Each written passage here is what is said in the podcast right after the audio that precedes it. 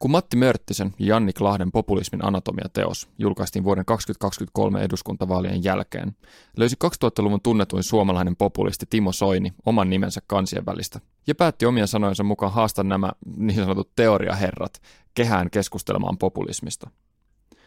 Matti Mörttinen on kolumnisti sekä palkittu toimittaja yli 40 vuoden kokemuksella, muun muassa kansainvälisen politiikan sekä Euroopan unionin aiheista – Jannik Lahti on poliittisen viestintään erikoistunut tutkijatohtori Helsingin yliopistossa sekä populismin tutkija.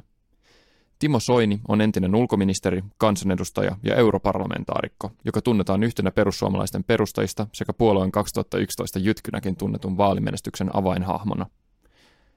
Mistä Soini oikein ärähti Mörttisen ja Lahden teoksessa? Mitä populismi on? Mitä se pitäisi määritellä? Ja kuinka erityisesti niin sanottu maalaispopulismi esiintyy suomalaisessa politiikassa? Onko populismi tullut jäädäkseen ja miten sosiaalisen median murros sekä politiikan päivittäistyminen vaikuttaa populistisen retoriikan tyylin tai metodin käytön laajuuteen yhteiskunnallisessa keskustelussa?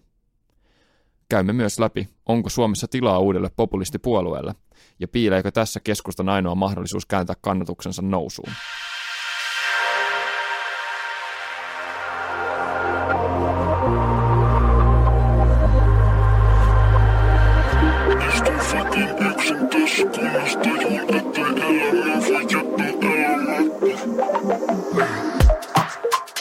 Se ei ollut muuten yksi hienostuneimpia ja sofistikointuja piruilun muotoja on nimi pistää väärin, mutta se oli, se oli tahaton.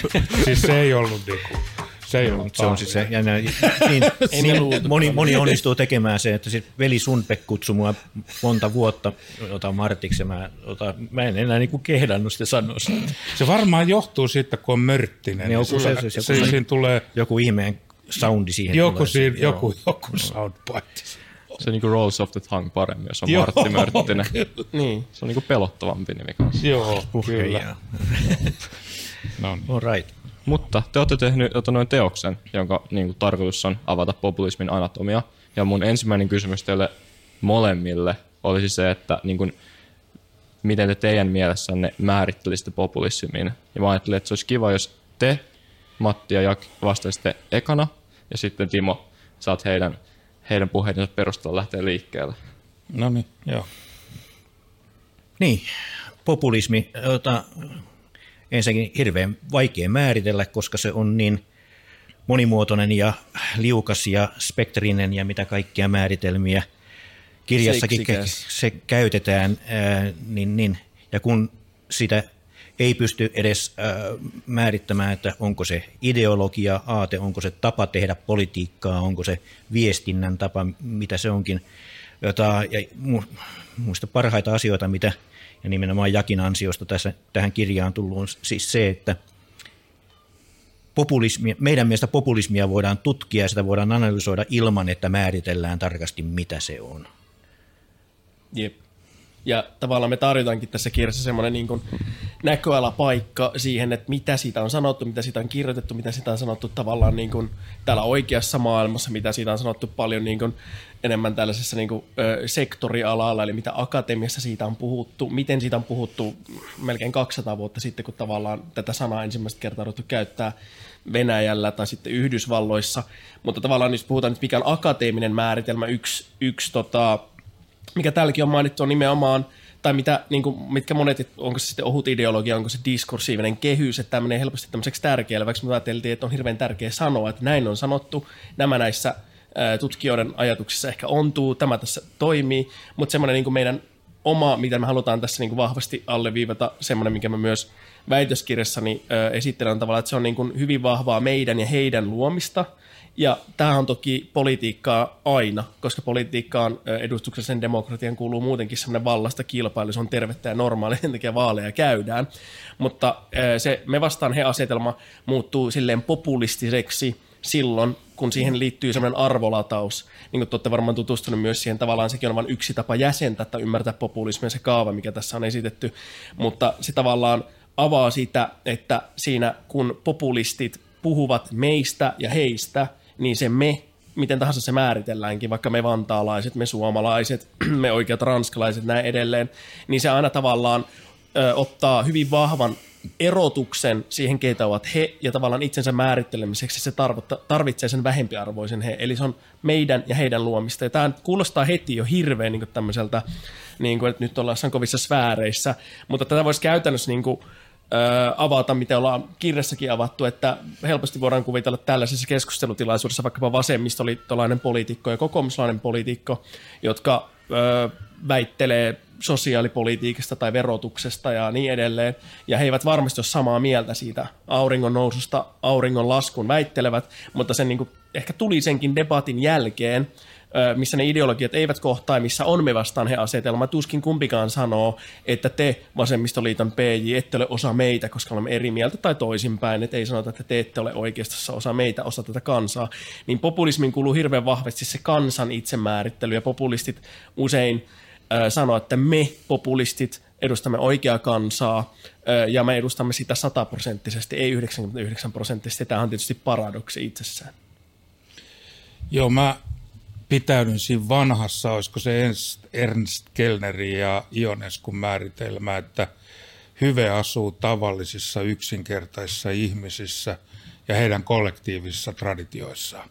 No mitä tämä tarkoittaa niin kuin suomeksi? Se tarkoittaa just sitä, että tavallinen ihminen on paitsi kykeneväinen, niin oikeutettu kontrolloimaan omaa elämäänsä suhteessa suureen rahaan, yhteiskuntaan ja, ja tota, muihin toimijoihin. Ja mä näen sen populismin sillä lailla, että on maailmassa on kolme mahtia. On raha, jota oikeisto palvoo, on yhteiskunta, jota vasemmisto palvoo, ja sitten on ihminen, jota populisti ja populismi edustaa. Ja tämä on semmoinen klassinen niin kuin kolmiomalli ja, ja tota, se on mun mielestä niin kuin, tavallaan kun me katsotaan niin kuin yhteiskuntia, niin tämä raha, markkinatalous, sen niin kuin ympärille tehdyt talousopit, talousteoriat, niin se on se, mikä oikeisto aina vetoaa, että kun markkinat toimii ja, ja, ja tota, tuotos ja panos löytää tehokkuudessaan tietyn jutun, niin silloin yhteiskunta on hyvä. Vasemmisto ajattelee niin, että on yhteistä vastuuta, on yhteisiä rakenteita, koululaitosta, terveydenhuoltoa, tänne allokoidaan resursseja, jotka sitten poliittisesti valitut päättäjät päättää. Kun taas populisti ajattelee sitä, että kun mä tienaan rahat, niin tietty perusinfra tietenkin hoidetaan, mutta mahdollisimman paljon siitä jäisi mun päätettäväksi, eikä byrokraattien ja rahamiesten päätettäväksi. Ja mun mielestä tässä on se, se perus, perusjännite, noin, mitä, mitä niin kuin Matti ja Janni sano, Jannik sanoi kanssa, niin kyllä ne niin kuin populismia myös määrittää ja on. Ja tämä populismin ta, tavallaan niin kuin voittokulku, mikä on nyt itse asiassa lähtenyt samaan aikaan, kun reaalisosialismi murtu vaihtoehtona. Ei kukaan enää usko sosialismiin. Ja, ja sen takia mun mielestä niin kuin vasemmistolla ja vihreillä niin ei ole vaatteita enää ollenkaan. Kannatusta on, mutta niiden ideologinen pohja on mun mielestä pudonnut pois. Sä sait ku- populismin kuulostamaan, kuulostamaan melkein niin kuin sä olisit puhunut humanismista, kun ne sanoisit, että ihmisen... niin ihmisen... mäkin haluaisin kysyä, että pystytkö vähän avaamaan, että mitä toi ihminen tuossa no se tarkoittaa, tarkoittaa? Siis tarkoittaa sitä, että epäterveessä vääristyneessä tilanteessa menee noin niin kuin Jannik sanoi, että me ja he. Mutta mä esimerkiksi, kun mä oon mennyt politiikkaan SMPssä, niin mun mielestä eliitit ja, ja herrat ja valtaa pitävät hylkäsivät kansan, jättivät oman onnensa nojaan, veivät elämisen mahdollisuuden, niin he tavallaan tulivat eliittien ja herrojen pettämis, pettämiseksi, petetyt, pet, he pettivät heidät. Niin tota, tässä tilanteessa, niin, niin tota, jos mennään nykypäivään, niin voi olla, että erotetaan maahanmuuttajia ja muita. Siinä mielessä tuo Jannikin niin kuin määritelmä voi päteä tänä päivänä, mutta siinä missä alkuperäisesti Suomessa lähdettiin liikkeelle, jos mä katson sitä porukkaa, joka muodosti SMP-rungon, niin se joutui nuorena sotaan, se tappeli Suomelle itsenäisyyden, sitten se jälleen rakensi e, tota, Suomen Ja sitten kun se sai sen valmiiksi, niin sanottiin, että väärin tehty, että on elinkelvottomia pientiloja koko Suomi täynnä, että menkää tehtaisiin. Ja sitten te olette vielä vanha-aikaisia, tuli 60-luvun radikaalit huutamaan, niin, niin tästä se syntyi. Sillä oli ihan todelliset niin kuin juuret.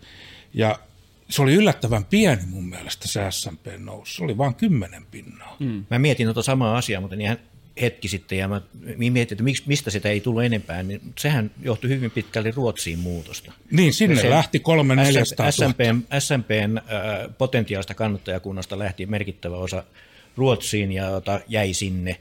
Äh, et nyt sitä, ja tämähän on tämä yksi ihme paradoksista Suomen kehityksessä, että ensin suomalaiset rohkeat suomalaiset lähti aikoinaan Amerikkaan, Australiaan, sitten sitten ne ei uskaltanut lähteä Ruotsia pidemmälle ja nyt ei kukaan uskalla lähteä mihinkään. mihinkään. Tota, so, sori, nyt menee vähän eikä asiasta sivuun, mutta kuitenkin siis se on ihan, ihan totta, että se SMPn, SMP olisi voinut olla jotain vielä paljon, paljon tota, isompaa, jos tätä suurta Ruotsiin muuttoa ei olisi ollut. Ja jos mä palaisin vielä tähän tavallaan, että mitä on populismi, miksi tämä kirja on tehty, miksi me kaikki ollaan tässä tänään, niin se tota, tavallaan ensimmäinen toinen puheenvuoro, minkä Timo ö, just sanoi, niin on täysin, anteeksi, niin on täysin totta. Ja tavallaan tässä niin kuullaan Timon ö, soinilaisen populismin määritelmä, mikä, tai hänen näkemys populismista, ja sehän on totta. Mutta se, mitä me tässä kirjassa esitetään, niin on, on, on, on, ei ole tavallaan, että ei me tarvita mitään totuutta, ei me tarvita mitään filosofiaa, että tämä ei ole mikään raamattu, koska nimenomaan populismi ö, ei ole raamattu. Se, että Timo antaa tavallaan meidän määritelmiä mukailevan, mutta tavallaan sitten täysin myös omilla vivahteilla täytetyn näkemyksensä hän kertoo siitä, että tämä käsite voi tarkoittaa monia asioita samaan aikaan. Eikä se ole niin, että meidän määritelmä on väärin tai Timon määritelmä on oikein tai toisinpäin, vaan että tämä kaikki voivat olla oikein. Tämä on niin vaikeasti lähestyttävä öö, ilmiö poliittisesti, mutta myös sosiokulttuurisesti. Ja äh, tämä on hirveän paljon ajassa kiinni. Tämä kuvailu, mitä Timo ja nyt Matti tässä täydessä, niin tähän pitää täysin paikkaa. Sen takia me ollaan käsitelty myös populismin historiaa tavallaan mahdollisimman tiiviisti, mutta myös sille jättämättä pois mitään. Siellä on kiinnostavia yksityiskohtia myös, koska populismiin liittyy niin oleellisesti se, että nämä kolme tota, asiaa, kriteeriä, mitkä Timo määritti, niin osoittaa myös sen, että on, on populismi, mikä tulee vasemmalta, tulee oikealta, tulee keskeltä, tulee ylhäältä, tulee alhaalta. Ei ole populistista manifestoa, ei ole populistien pyhää kirja, ei ole mitään populistista mm. internationaalia. Timo Soini ei ole käynyt missään aikoinaan, kun hän loi perussuomalaisen puolueen ja teki siitä sen ison niin peli, peli tota, pelurin Suomen poliittisessa kentässä ja se näkyy tänäkin päivänä vaikka mies enää nyt istu eduskunnassa, niin siellä se on kuitenkin se tota, mm. puolue, se on jäänyt. Suomen poliittinen ö, kenttä on muuttunut ja se on hänen perustamansa puolueen ö, tuotos mutta ei, ei ollut, ollut mitään tämmöisiä populisten yhteisiä bileitä, missä käytiin ympäri maailmaa, ja meillä on tämä yksi tällainen suunnitelma, ja tätä me lähdetään toteuttamaan yhdessä. Mm. Eli se on myös tärkeää muistaa se, että ei tämä mitenkään, niin kuin, että kaikki on totta, kaikki pitää paikkansa, mm. vaan nimenomaan tässä kirjassa on haluttu sanoa, että näin on sanottu, näin on sanonut populistit itse, näin on sanonut tutkijat, näin on sanonut toimittajat, ja tota, tätä yritetään nimenomaan anatomisesti palapalalta avata, ja silleen, että make up your own mind, mutta että että me ei olla filosofeja, mä olen tota, poliittinen teoreetikko, meillä on tässä poliitikko ja meillä on tässä toimittaja, että se on myös hyvä lähteä, tästä mm. hyvä lähteä just, tota, keskustelemaan ja avaamaan, siis tavallaan kun lähdet, mitä on populismi, mm. niin sitä pitää myös jokaisen meistä sille mun mielestä lähestyä nöyrästi, jos oikeasti halutaan ymmärtää, että mistä nämä asiat ja ilmiöt, mitä, mitä populismi on tänään, mitä se oli viisi vuotta sitten ja mitä se on missäkin, jopa eri puolilla Suomessa voi olla erilaista ja on erilaista. Niin jos me halutaan se selvittää ja ymmärtää, niin sitten siinä on niin just hyvä lähteä katsoa, että mitä on sanottu, mitä on tehty. Moni no, se voi olla totta samaan Aika aikaan. usein puhutaan populismista ainakin nykyään niin kuin liberaalin demokratian jollain tavalla vastakohtana tai vihollisena. Mm. Että puhutaan illiberaalista demokratiasta tai epäliberaalista demokratiasta nykyään. Niin haluaisit sä ainakin nyt meille, vaikka jompikumpi teistä lyhyesti avata, että mitä yleensä tarkoittaa liberaalilla demokratialla ja miksi populismi tekee siitä epäliberaalia?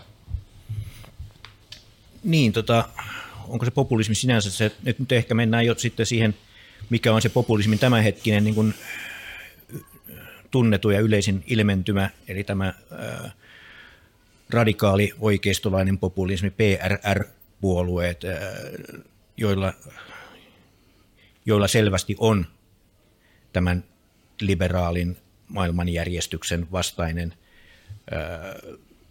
tai vähintäänkin kriittinen suhtautuminen liberaalin maailman, maailmanjärjestyksen.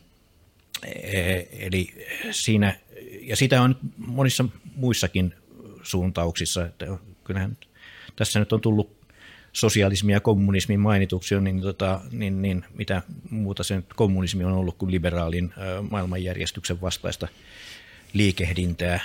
Että se on vaan sitten ottanut erilaisen muodon kuin tämä PRR-ilmiö, eli tämä Populist Radical Right, populistinen radikaali oikeisto. Se on ja te, hirveän laaja kysymys, jonka mm. esitit, koska tota, se, tässä, tässä riittää niin kuin pohdittavaa ties kuinka pitkäksi aikaa, että mikä on se, mikä on se tota, syy, joka saa näkemään liberaalin humanismin jota, jonain peikkona ja, ja tota, tai liberaalin demokratian jonain tota, rappion, rappion ilmentymänä. Ja, ja näin se kuitenkin näyttää monessa suunnassa maailmaa oleva tällä hetkellä. Just lasketaan sitten sitä, että mikä on asetelma Turkissa, että kuinka, kuinka tota, vankasti kansa on sitä mieltä, että, että tämmöiset liberaalit ja demokraattiset arvot on oikeastaan niin kuin rap- tuhoksi koko yhteiskunnalle, vaan että pitää, pitää turvautua sitten mieluummin johonkin autoritääriseen johtamismalliin.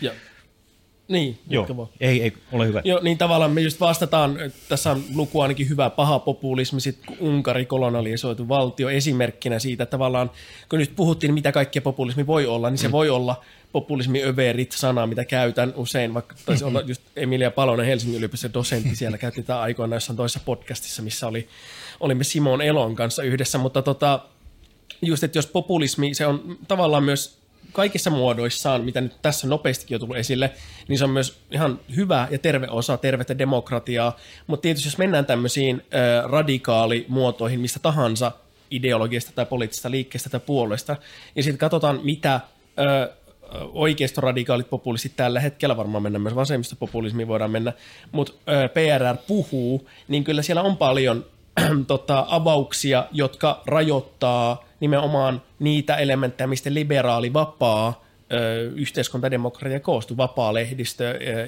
itsenäiset, vapaa itsenäinen lehdistö, itsenäiset ö, tota, oikeus toimet, instituutiot ja niin edelleen, ja että kaikki nämä toimii itsestään vallan kolmijakoon. Mm. me ollaan nähty nimenomaan, mitä tapahtuu Unkarissa, mitä on tapahtunut myös Puolassa, että niitä aletaan laillisin keinoin rajoittamaan, ja ihmiset eivät ole vapaita elämään haluamallaan tavalla, ja ihmiset, toimittajat eivät uskalla sanoa ja kirjoittaa, mikä on, he eivät enää uskalla tehdä työtään, raportoida totta.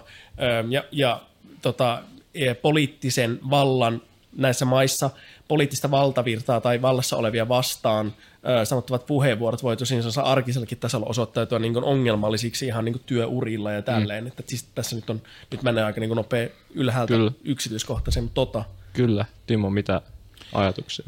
Joo, siis överit on hyvä sana ja jos mä ajattelen tätä ID-ryhmää Euroopan parlamentissa, Le Peniä ja, ja tota, Salviinia ja, ja Saksan AFDtä ja näitä, minne halla varta vasten vei ryhmänsä 2019. Se oli megalomaaninen virhe, he on päässyt siitä aivan käsittämättömän vähällä. Nyt he tuli niin kuin häntä koipien välissä vaalien jälkeen ilmeisesti kokoomuksen käskystä takaisin ECR-ryhmää. Ja tämä liittyy halla henkilökohtaiseen traumaan vuodelta 2014, kun hän joutui niin kuin sellaiseen kokoukseen, jossa oli itse paikalla. Brittikonservatiiviryhmää johti Said Kamal, maltillinen muslimi, ja joutui, jouduttiin käymään keskustelua, että onko halla sovelias tämän ryhmän jäseneksi. Hän vakuutti maltillisuutta, yhteistyökykyä ja pääsi sinne.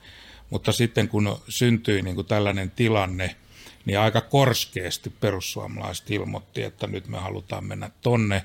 Samaan aikaan heidät eduskunnassa siirrettiin istumaan oikealle laidalle, joka oli mun mielestä niin kuin käsittämätöntä, että, että tota, he siihen adaptoituivat niin, että näiden vaalien jälkeen he ei edes protestoinut, että he istuu äärioikealla.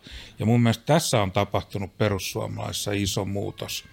Mä oon puolueen perustaja vienyt sen kahteen isoon vaalivoittoon. Sen jälkeen perussuomalaiset on mennyt kahteen isoon vaalivoittoon olematta enää kuitenkaan samanlainen puolue. Ja tässä mun mielestä on se, on se ero. Ja tässä on se, mistä mä vähän vedin hernettä nenää, että mä oon tähän niin kuin vastuullinen teidän kirjassa.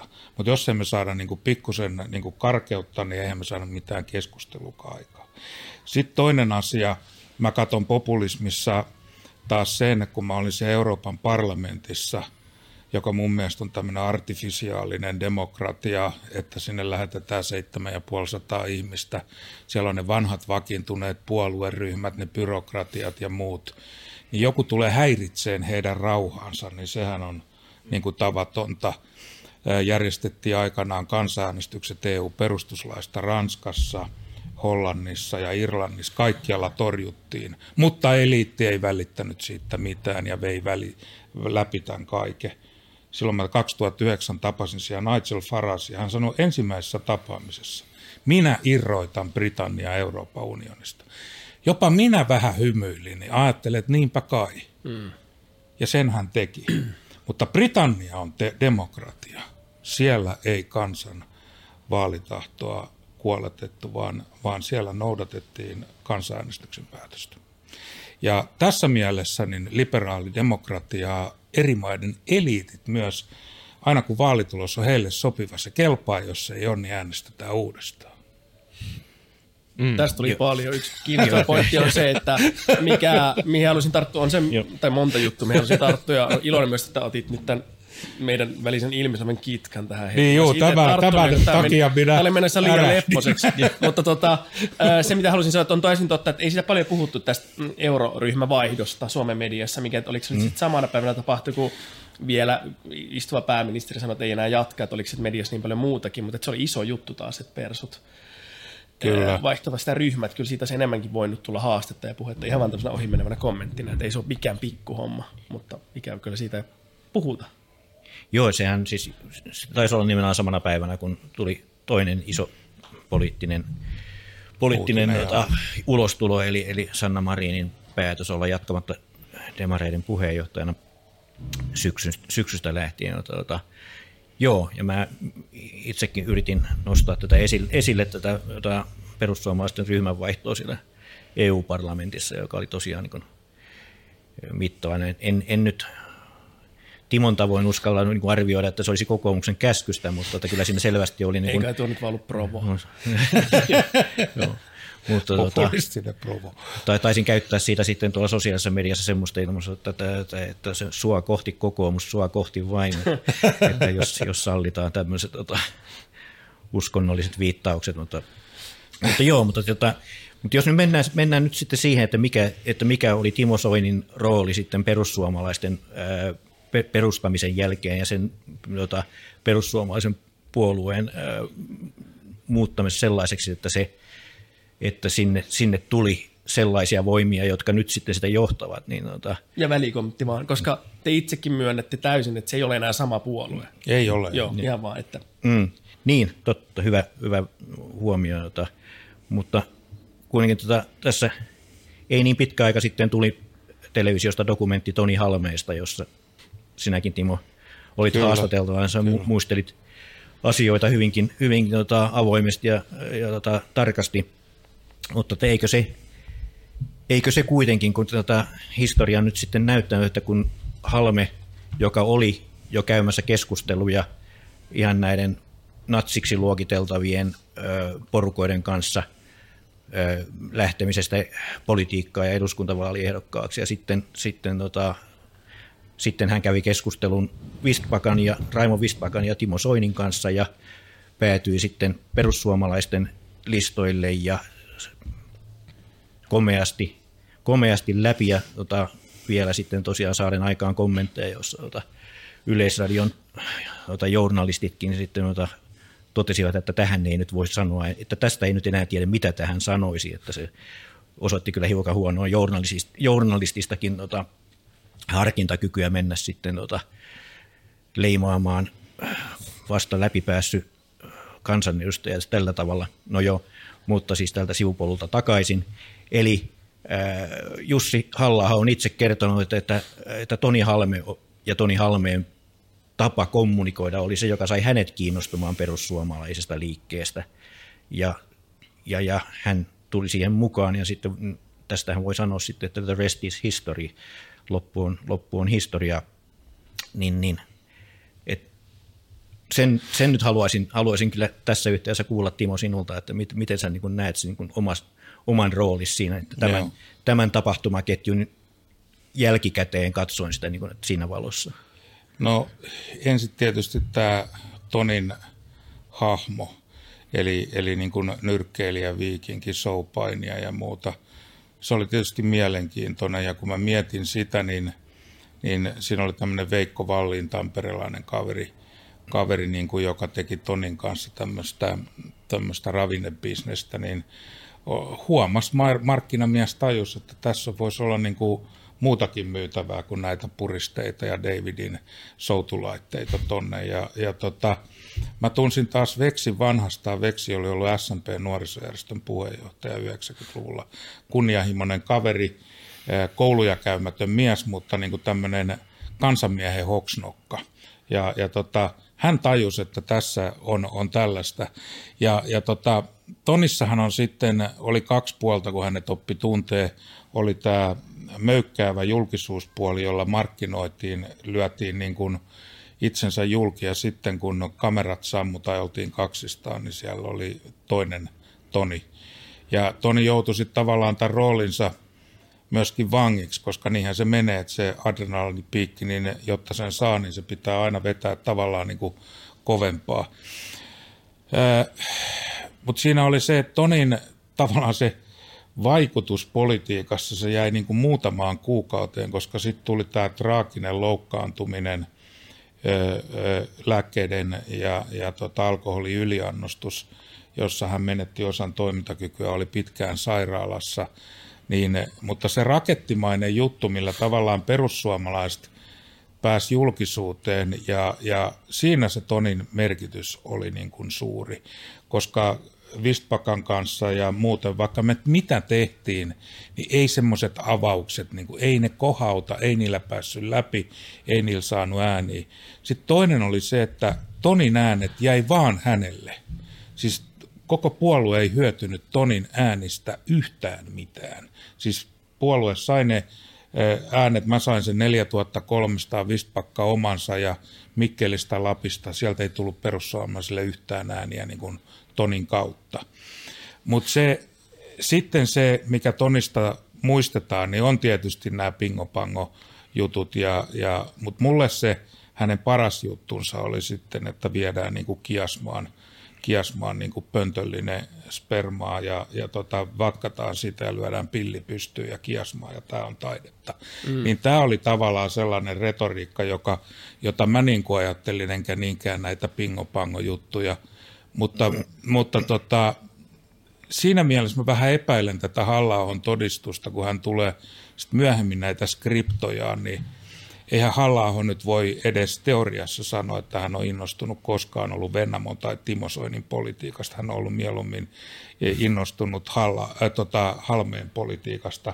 Mutta jos mä ajattelen häntä ja Halmetta, niin Jussi nyt ei ole kovin kansanmies. Mä mietin, että mistä hän olisi kiinnostunut, kun en ole koskaan nähnyt Jussia painimatsissa tai, tai missään urheilumatsissa, niin, niin tota, mä luulen, että se on aika hyvä halla jälkiselitys, että itse asiassa se oli tämä halme.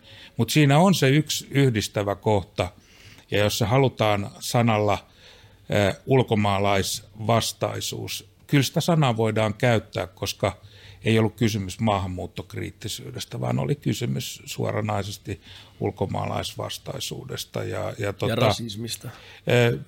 Sinä käytit tota termiä, mutta vähintään tästä, mitä sanoin. Eli kyllä tämä genre niin kuin yhdisti, yhdisti ja, ja tota, nythän sitten ihan aidon populististi, jota halla tietysti välttää. Hänhän ei ole populisti, hän on realisti ja rationalisti, mutta tota, niin kuin omasta mielestään, niin nämä haittamaahanmuutot ja muut, nämä on tyypillistä poliittista tämmöistä retori- retoriikkaa, jolla vältetään käyttämästä niitä sanoja, jotka leimaa kielteisesti, vaan, vaan niin kuin haittamaahanmuutto tai matu, mm. niin sitä sanotaan lyhenteellä, koska ei haluta sanoa maahan tunkeutuja. Mm. Mm. Tämähän on varmasti totta, että on tosi kiinnostavaa ja äh, kukaan ei tässä huoneessa varmaan tunne Tonin tuota puolta, mutta, ka- mutta tavallaan me puhutaan kuitenkin nyt, me puhutaan politiikasta, me puhutaan vallasta. Äh, sä oot ollut vallankäyttäjä, ison vallankäyttäjä, mm pieni porukka kasvanut todella isoksi porukaksi, niin kuin puhuttiin, mikä se poliittinen perintö on, niin kuin puhutaan ihan niin kuin, niin kuin numerisesti, se on suuri, mikä se Joo. vaikutus on, niin sitä ei kukaan kiistä, mutta tavallaan, että eihän me puhuta tavallaan siitä, että kuka Toni Halme on, kun valot sammuu, tai minkälainen hän on kuppilassa, vaan nimenomaan se, että mitä hän herättää, mitä se hänen, mitä se, mikä se hänen niin kuin, tavallaan voting base on, ja mitä arvoja hän on tuonut siihen puolueeseen. Teitä istui mm. 2003, kun se oli, mä olin pieni poika, sinä niin, 2003, Bakka ja Halme, ja silloin mä kuulin Kolme. teistä ekaan kerta pihoilla, että joku sanoi mulle joku poika, että jos Toni Halmesta tulee Suomen presidentti, niin mä muutan pois Suomesta. ja sitten mä kysyin Fajalta, että mikä tämä puolue on, ja sitten tutustuin, kuka on Timo Soini, ja nimenomaan tässä ollaan. Mutta silleen taas hetki vakavissaan, niin kyllähän sä johtajana olet vastuussa siitä, että kuka siellä sun joukkuessa on – ja mitä hän mm. siellä inspiroi. Tietysti me voidaan nyt vetää se, että kuinka, kuinka pitkälle se vastuu menee. Hänellä on myös oma vastuu, ettei mennä semmoiseen nyt tietenkään. Mm. Mutta tavallaan se, se, mitä Matti tässä kysyy, niin vielä, vielä niin jotenkin siihen, että mä, tuli tosi kiinnostavaa, mitä sä kerroit, mutta mä en ihan niin kuin vielä ole vakuuttunut nyt, kun ollaan tässä kehässä, no, niin meidät ei, haastoit. Ei. No, niin, nimen... että jos sä voit vielä tarkentaa, että mitä, että kyllähän nämä, nämä kytkökset, mitkä Toni Halmella oli, niin kyllä olitko sä tietoinen niistä tavalla? Oliko sulla itsellä semmoinen olo, että, no. että parempi, että hän on meidän puolella, koska ja ei no, siinä mun mielestä mitään hävettävää, no, en mä, että en haluaa mä... ääniä. Valta, puhutaan vallasta. Poliitikot haluavat valtaa, siinä mitään pahaa.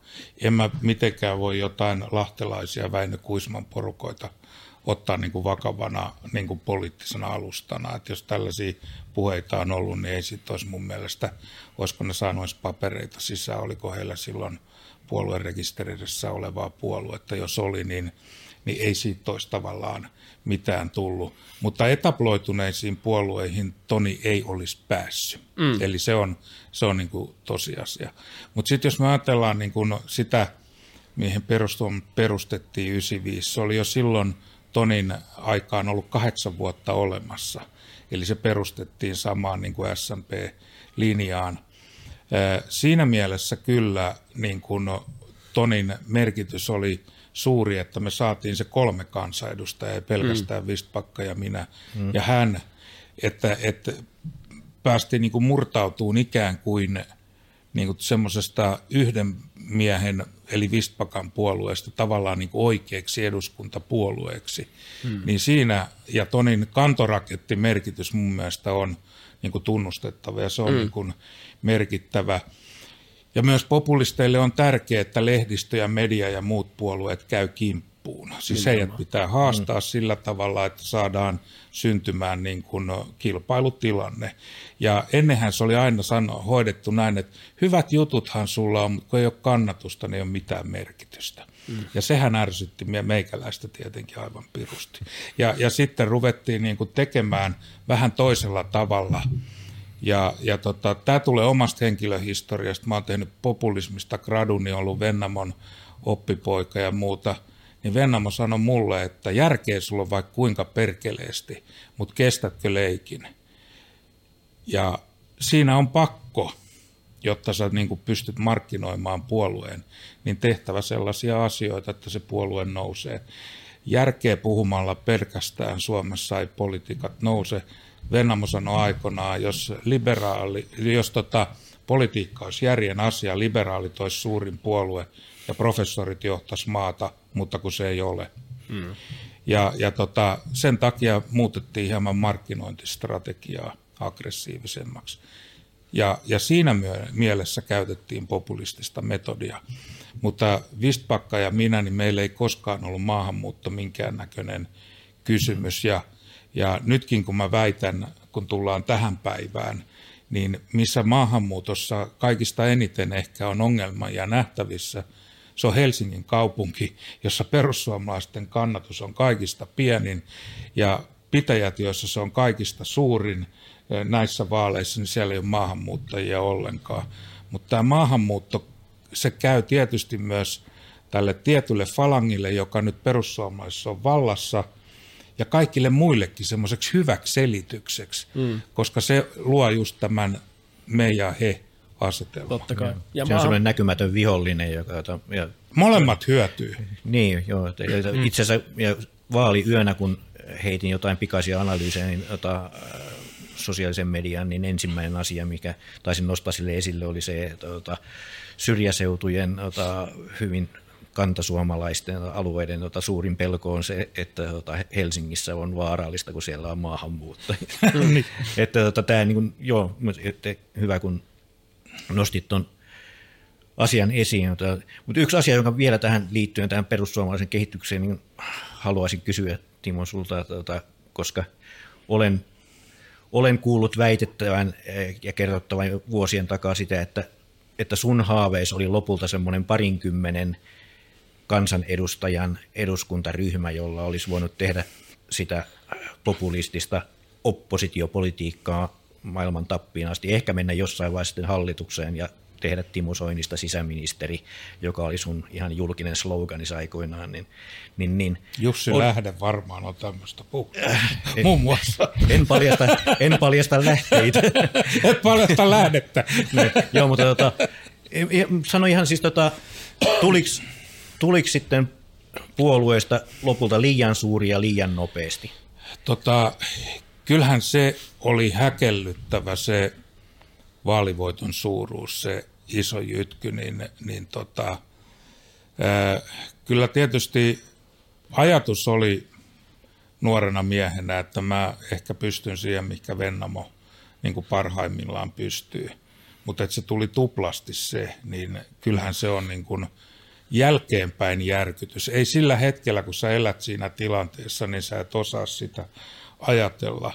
Mutta, mutta käytännössä – tälläkin hetkellä on toisiksi suurin puolue Suomessa, se mm. jonka niin kuin neljä kaveria perusti saunassa Saarijärvellä joskus tota, kesällä, kesällä, 2000, ei, kesällä 95, niin onhan se kehityskulku ollut valtava ja, ja se, että tavallaan se kannatus on tullut ennen kun on saatu edes rakenteita pystyyn. Mm. Eli sulla on tavallaan niin kuin – talo pystyssä, vaikka perustukset on valamatta ja, ja seinät ja, ja tota, tapit, tapetit tekemättä. Hmm. Koska sitä kannatusta silloin, kun se lähti, niin se lähti niin voimakkaana. Ja, ja siinä on yksi semmoinen saumakohta, missä mä tajusin, että, että nyt mennään. Ja tämä liittyy minuun ja halla sillä tavalla, että, että me saatiin vaalitulos 2007 saatiin viisi paikkaa, saatiin yli viisi prosenttia seuraavissa kuntavaaleissa. Oli tulossa EU-vaalit ja mä jo ilmoitin, että mä en lähde tonne, koska mä ajattelin, että eihän mä pysty johtamaan puoluetta Brysselistä käsiin ja, ja näin. Sitten mä tajusin, että jos mä en lähde, niin se käyrä, joka on menossa ylöspäin, siinä käy näin. No Hallahossa, Hallaholla oli siihen mielenkiintoa, mutta siellä asetettiin sitten ehtoja, että, että, tota, että, että se porukka, joka oli hänen takana, aloitti nimen keräämisen, että halla ehdokkaaksi. Ja siitä Vispakan kanssa vedettiin hernen nenään, että ei voi meitä painostaa, että, että jollain tämmöisellä nimen keräämisellä ruvetaan niin kuin hoitaa. Ja me sanottiin halla että lopeta se nimien kerääminen tai susta ei tule ehdokasta minä en voi suitsia kannattajiani. Mm. Ja tämä on hänelle tyypillistä vielä tänä päivänä. Hänen vapaan kasvatuksen perussuomalaisissa jokainen saa tehdä ihan mitä hyvänsä ja myöskin tekee. Ja, ja tota, hän ei lopettanut sitä, me ei päästetty häntä ehdokkaaksi. Minä menin, sain 130 000 ääntä, puolue nousi 9,8 prosenttiin. Sillä hetkellä mä tajusin, että – nyt tämä peli vetää. Ja sitten siellä Brysselissä tutustui Faraseen ja kumppaneihin ja, ja pankkimiehiin ja muihin Lontoossa. jotka kertoivat, että tulee pankkikriisi Lehman Brothersin jälkeen, tulee vielä isompi tukipakettikriisi teille. Ja mä sain siihen niin kuin speksejä ja aineksia siitä. Mä tajusin, että jos mä uskallan nämä hakata tonne, tonne, että koko Suomen virallinen eliitti huiputtaa ja pistää mm. kansan maksaa, niin sitten rupeaa käppyrät nousee. Ja ne nousi, nousi sitä tahtia, että, että oli suorastaan vaikea pysyä mukana. Ja siinä ensimmäisessä aallossa, kun Jytky tuli, niin tuli vanhat SMPn niin kuin voima-ihmiset nousivat eduskuntaan. Lauri Heikkilä, Osmo Kokko, Martti Mölsä, Lea Mäkipää, Anssi Joutsenlahti. Heitä ketään ei ole enää. He mm. tavallaan putsautuivat sitten jo 15 ja viimeistä Mutta he olivat myös olleet siinä välissä pois. Että, jota, Joo. Että, tämä on mun mielestä myös yksi tämmöinen mielenkiintoinen ilmiö, että miten, että tavallaan, niin kuin, eikö siinä välissä niin kuin kehdattu olla SMP-läisiä? Ei uskottu perus... enää. Niin, ei uskottu sit, mutta enää. sitten tullaan, sitten tullaan takaisin, että sehän oli todellakin niin kuin mielenkiintoisen kahden, kaksijakoinen nousu, se, mitä, mitä kutsutaan isoksi jossa Joo, yhtäkkiä si- huomasin niin itse, että katkato vaan vanhoja tuttuja nimiä tulee tuolta. Pentti Kettunen ja, Joo, ja tämän jo. tyyppisiä. Ja siellä tuli sitten tämä halla ja ne muutama falangisti joukkoon, niin kuin Immonen ja, ja kumppanit. Ja, ja tota, he ei kyllä koskaan sopeutunut niin kuin, he eli sitä omaa elämäänsä siellä puolueen keskellä. Ei heistä mitään haittaakaan ollut, mutta ei ollut hyötyäkään. Ja, ja, tota, ja siinä mielessä sitten, kun mentiin hallitukseen, niin kyllähän mä tiesin, että hallituksessa kannatus putoo. Mutta kun on koko ikänsä kattonut 35 vuotta suurin piirtein, niin ei viitti enää pelkästään kysellä, vaan tietää myöskin, mitä apparaatti toimii, tietää, että ministerit on päällikkövirasto ja pääsee käyttämään valtaa sen hyväksi, mitä on itse ajatellut tehdä. Ja sanoo, että nyt tämä porukka täytyy kastaa, että nyt täytyy vaikka ottaa muutama prosentti, ehkä viiskin jopa takkiin, jotta vakiintuu ja pysyy siellä. Niin nythän persuille, jos ne menee hallitukseen, aivan sama on edessä. Taaskaan mm. ei ole niin kuin stressinsietokykyä ei tule ole pari, kolme prosenttia tulee kannatus takaisin, niin eh, Tynkkysellä on huonot vaipoissa niin kuin aikanaan tuossa suurkirkon portilla. Mutta tota vielä once and for all tuohon kysymykseen tätä, koska tätä kysytään ö, politiikan tutkijoilta tavallaan, niin kun tämä on hieno mahdollisuus pystyä puhumaan sinun niin. kanssa, niin, niin kukaanhan ei luule, tai silleen sinun henkilökohtaisesti tunne, mutta en mä luule, että mä luulen, että monikaan Suomessa seu politiikkaa seuraavat kansalaiset, politiikan tutkijat, mutta ei, ei kukaan luule, että sinä tai Vistbakka oli sitten rasisteja tätä sanaa käyttänyt tai edes maahanmuuttavasta. Ei se niin kuin mm. ikinä vaikuttanut teidän sydämen asialta millään tavalla. Ja sitten tavallaan niin kuin, mennään eteenpäin nimenomaan siitä, mitä mä puhun, että mitä on kuitenkin, te olette perussuomalaisen puolueen perustaja, se on ollut täysin sun puolue. Timo Soini on yhtä mm. kuin perussuomalainen puolue, kirjoitettiin vielä mm. Helsingin Sanomien pääkirjoituksessa 2013. Ja tavallaan se, että missä ollaan nyt ja se, mistä, mm. mitä, mistä sä et pitänyt, me kirjoitetaan se diplomaattisemmin toki tässä kirjassa, mutta en tiedä, oliko se sitten Ylen aamussa, missä mä sanoin, että Timo Soinin poliittinen perintö on se, että hän salonki kelpoisesti rasismin Suomessa. Niin eihän Joo. mä niin sano, että sinä olet rasisti. Näin. Ja mehän sanotaan tässä kirjassakin, eihän me sanota, että se oli mitä sä halusit. Mm. Me ei sanota tässä asioita, mitkä Nein. mun mielestä millään lailla on sun, sun poliittista omaa tyytäsi kohtaan loukkaava sille, mikä niin oli sun ajatus siitä, mm. mikä on perussuomalainen puolue, mistä se nousi, mitä sinä sillä teit, mutta tavallaan sekin, että mitä, mihin se meni, missä me ollaan nyt, niin ethän sä, tämä kysymys on tavallaan niin kuin kansalaiselta, poliitin, politiikan tutkijalta, tietokirjalta, mutta tavallaan myös, että kun on niitä ihmisiä, joita mm. ahdistaa se puolue, mikä se on nyt, mm. niin eihän ne ihmiset näe sinua irrallisena siitä. Mä ymmärrän, että sä itse mm. näet, missä menee vastuu. On myös sellaisia asioita, mitkä niin on sinun mm. ja ties kenen välillä, että kuinka paljon sitä haluaa myöskään puhua tai että kirjoitatko sä joku päivä vielä enemmän tästä, mutta kyllähän sä, sä oot kova jätkä, että sä oikeasti ota näin nokkiis tällaisesta, mitä mä sanoin Ylen aamussa, mutta tota, että sä tiedät, miksi tätä kysytään sulta. Ja, tiedän, sä, ja, tiedän, ja mulle ja... tulisi kuittia paljon enemmän nyt, jos mä en, tämä on nyt kolmas kerta, kun mä yritän vielä saada, kyllä sä tiedät, mitä me täällä haetaan. Ti- ja joo, ei, kukaan, ei kukaan sano, että sä halusit, että näin menee. Et ehkä me kirjoitettiin se nimenomaan se äh, kauniimmin lause tässä, että, että mitä mieltä sitten oot, jos voit vasta vielä tohon sitten mm, siirtää eteenpäin, äh, tai mä siirryn eteenpäin, viimeinkin, että olette siirtynyt jo, mutta että se, että loitko sä Frankensteinin hirviön silleen tavallaan no, tota, kuitenkin? Tota, ö, Koska minun mielestäni, mielestäni, joo. mielestäni en luonut, mutta tota, se mitä mä niin kun olin luomassa yhdessä sen vanhan SMP-porukan kanssa, oli tavallaan se kilpailija niin kun vanhoille puolueille. Ja tavoite oli se, opin, oppien näistä vanhoista ansalangoista, että ei nyt enää astuta monetta kertaa näihin samoihin miinoihin. Mutta, mutta se näyttää olevan ihmisille vaikeaa, että kun ne elää vaikeuksista ja selviää päivästä toiseen, niin sellainen, että yhtäkkiä pärjätään, asiat on paremmin, se on osalle ihmistä sietämätön olotila. Koska se tavallaan se taistelu, jopa katkeruus, jopa se, että mä oikeutan olemassaoloni tsemppaamalla, että mä joka päivä näytän herroille, narreille, eh, medialle ja, ja tota, kulttuurieliitille ja muille nenävartta pitkin katsojille, niin sitten kun sä ootkin siinä vallassa, niin sä että pirulauta, mites mä en voi luopua tästä mun katkeruudesta. Mm. Ja, ja tämä on sellainen tekijä, jossa mä mä haluan selittää sen psykologisen ilmiön, kun mä kulki, kuljin pitkin Suomeen, niin moni ihminen tuli sanoa, että hän on menettänyt omaisuutensa veloissa ja näissä ja noin. Niin mä sanoin, että kuka pistetään linnaa, paljonko sille tuomiota ja paljonko sulle korvauksia, että sä et puhu tästä enää ikinä. Mä tajusin, että ne ei osaa vastata siihen kysymykseen, koska koko elämä on siinä, että mulla on tehty vääryyttä ja mä tsemppaan sitä. Ei kiinnostanut kuka linnaan, paljonko tuomio, paljonko rahaa, koska mä en voinut luopua siitä, mitä minä olen, mitä minä olen elänyt. Ja tämä yllätti mut jossain määrin sitten, kun mä ajattelin, että nyt Jukolauta, mennään vallan kammareihin, putsataan niitä ovia ja ikkunoita – niin osalle riittää performanssi mm. jostain maahanmuutosta, asiasta, joka Kuhmossa tai Karjoilla ei ole minkään sorti ongelma. Sen sijaan kuoppaset tiet on ongelma. Se, että lapsia ei synny, on ongelma.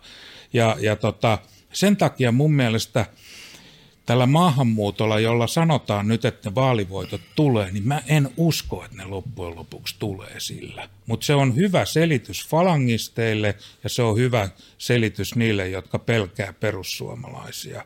Ja, ja tota, mä väitän, että nyt se isompi syy, mistä vaalivoitto tuli, niin tuli pensan hinnasta, sähkön hinnasta, energian hinnasta, ruoan hinnasta, inflaatiosta ja koroista. Mm. Ja jos Mut, niistä päästään ne saadaan järjest- jollain lailla onnistutaan saamaan hallintaan, niin sitten löytyy joku uusi. Sitten löytyy joku uusi. Niin. Mutta on, Koska... onko, onko tähän nyt sitten niin kuin No eikö tuollaista, politi- miten politiikka toimii? No se vähän on, mutta mm. siihen, itse siihen kysymykseen eh, tästä rasismista, tämä on vakava kysymys, koska se koskee mun, ja varmaan sen takia mä rädin, koska mä oon katolinen kristitty mm. ja se, se niin kuin ei sovi siihen ajatusmalliin, koska katolinen on universaali. Tätä mä en uskokaan. Ja, mä ja tota, nimenomaan... tämä, tämä niin kuin varmaan on se ärsyttävyys. Se voi olla sitten tietysti, että saatko sä jonkun huonon oman tunnon tai jonkun ö, reaktion aikaiseksi. Sehän on relevantti kysymys, Mut, mutta tota,